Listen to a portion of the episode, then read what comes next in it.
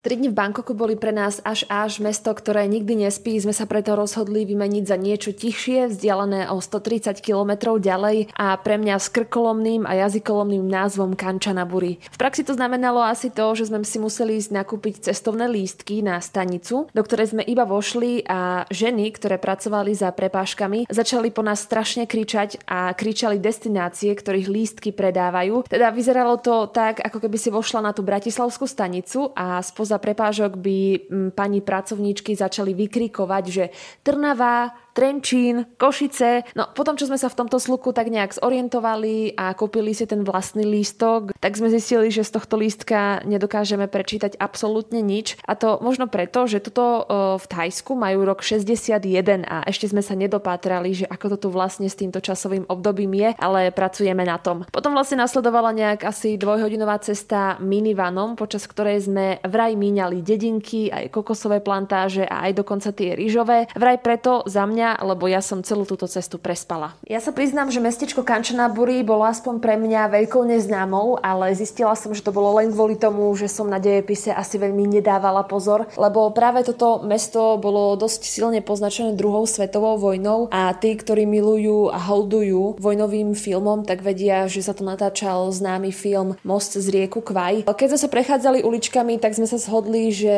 toto miesto bolo tou druhou svetovou vojnou veľmi silne poznačené a svedčí o tom nie len múzeum týchto hrôz, ale aj repliky bomb pri moste, čo vyzeralo dosť desivo. My sme sa teda chceli zamerať na svetlejšiu stránku veci a práve tu sme sa spoznali s domácim, u ktorého sme bývali a prepadli sme istej závislosti, ktorá sa volá pataj. Je to národné jedlo a práve domáci nás zavolal raz na večeru, že nám to navarí, aby sme to skúsili, že bez toho ani vlastne Thajsko opustiť nemôžeme. No ja sa musím priznať, že odkedy sme to skúsili, tak ja to mám minimálne raz za deň na svojom eh, tanieri. Je to v podstate asi 6 minútová príprava úžasného jedla, čiže osmažíš vajíčko, tofu, klíčky, rezance, dáš tam potom arašidy a čili a ešte cukor. A skvelé na tom je to, že každý to tu vie robiť, nikto to nepokazil a dokonca sme to skúšali už aj s obmenami ako mango, kuracie mesko alebo krevety a za každým to bolo mňam. Keďže sme boli v Kanchanaburi, nemohli sme vynechať Národný park Eravan. Ten totiž patrí medzi najznamejšie národné parky v celom Thajsku. Má 7 kaskad, teda 7 vodopádov a ten posledný, čo sme si zisťovali, sa vraj podobá na trojhlavého slona z hinduistickej mytológie a práve podľa toho slona vraj má tento celý národný park aj pomenovanie. Objednali sme si skúter a keďže sme boli na ňom dvaja, naše palivo sa míňalo rýchlejšie ako sme čakali. Nádrž bola skoro prázdna, ale našťastie sme dorazili na pumpu.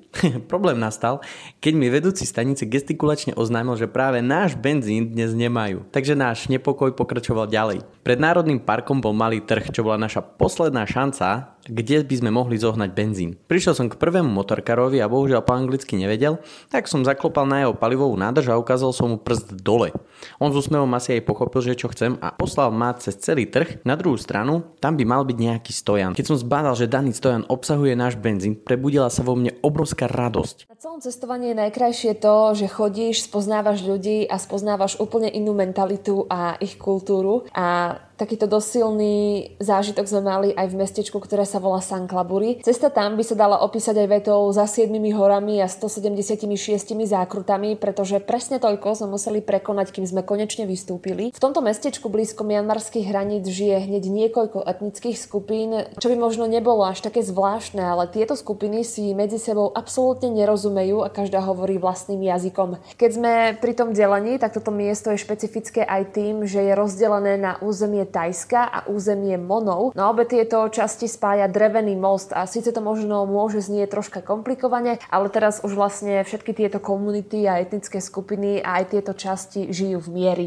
Keď už bola reč o tom moste, ktorý inak vyzerá ako keby ho postavili z takých tých špiliek, s ktorými kontroluješ, či je vnútro koláča už upečené, tak práve na tomto moste sa nám dostala e, lekcia mianmarského zvyku. Po tom moste vlastne behali také malé deti, mali košíky a v tých košíkoch mali blato, ktoré malo zlatú farbu a mali tam aj pripravené pečiatky. A hneď ako sme vstúpili na ten most, tak sa rozutekali k nám a rečou tela, keďže tu málo kto hovorí po anglicky, sa nás opýtali, že či by nám to mohli natrieť na tvár. Jasné, že sme povedali, že áno, aj keď sme mali troška obavy, že čo nám to vlastne dávajú a ako naša koža zareaguje. No a keďže, ako som spomínala, to po anglicky hovorí málo kto, tak na tú otázku a vysvetlenie, že čo to vlastne máme a čo sa to vlastne stalo, sme si museli trocha počkať. Asi až dve hodinky na to nám domáca vysvetlila, že to, čo práve máme na tvári, je výťažok z mianmarských rastlín a volajú to tanaka. Tá má zlepšovať vlastne kvalitu pleti, taktiež sa používa ako ochrana pred slnkom a malým deťom sa maže na pery, pretože keď si vlastne deti oblizujú pusu, tak sa im to dostáva do tela a ich zažívanie potom funguje tak, ako má. Tajsko je fascinujúce aj tým, že jednotlivé oblasti majú svoje vlastné pochúťky. Sice majú jedno národné jedlo, ale tie pochúťky sa vzťahujú na dané oblasti. A v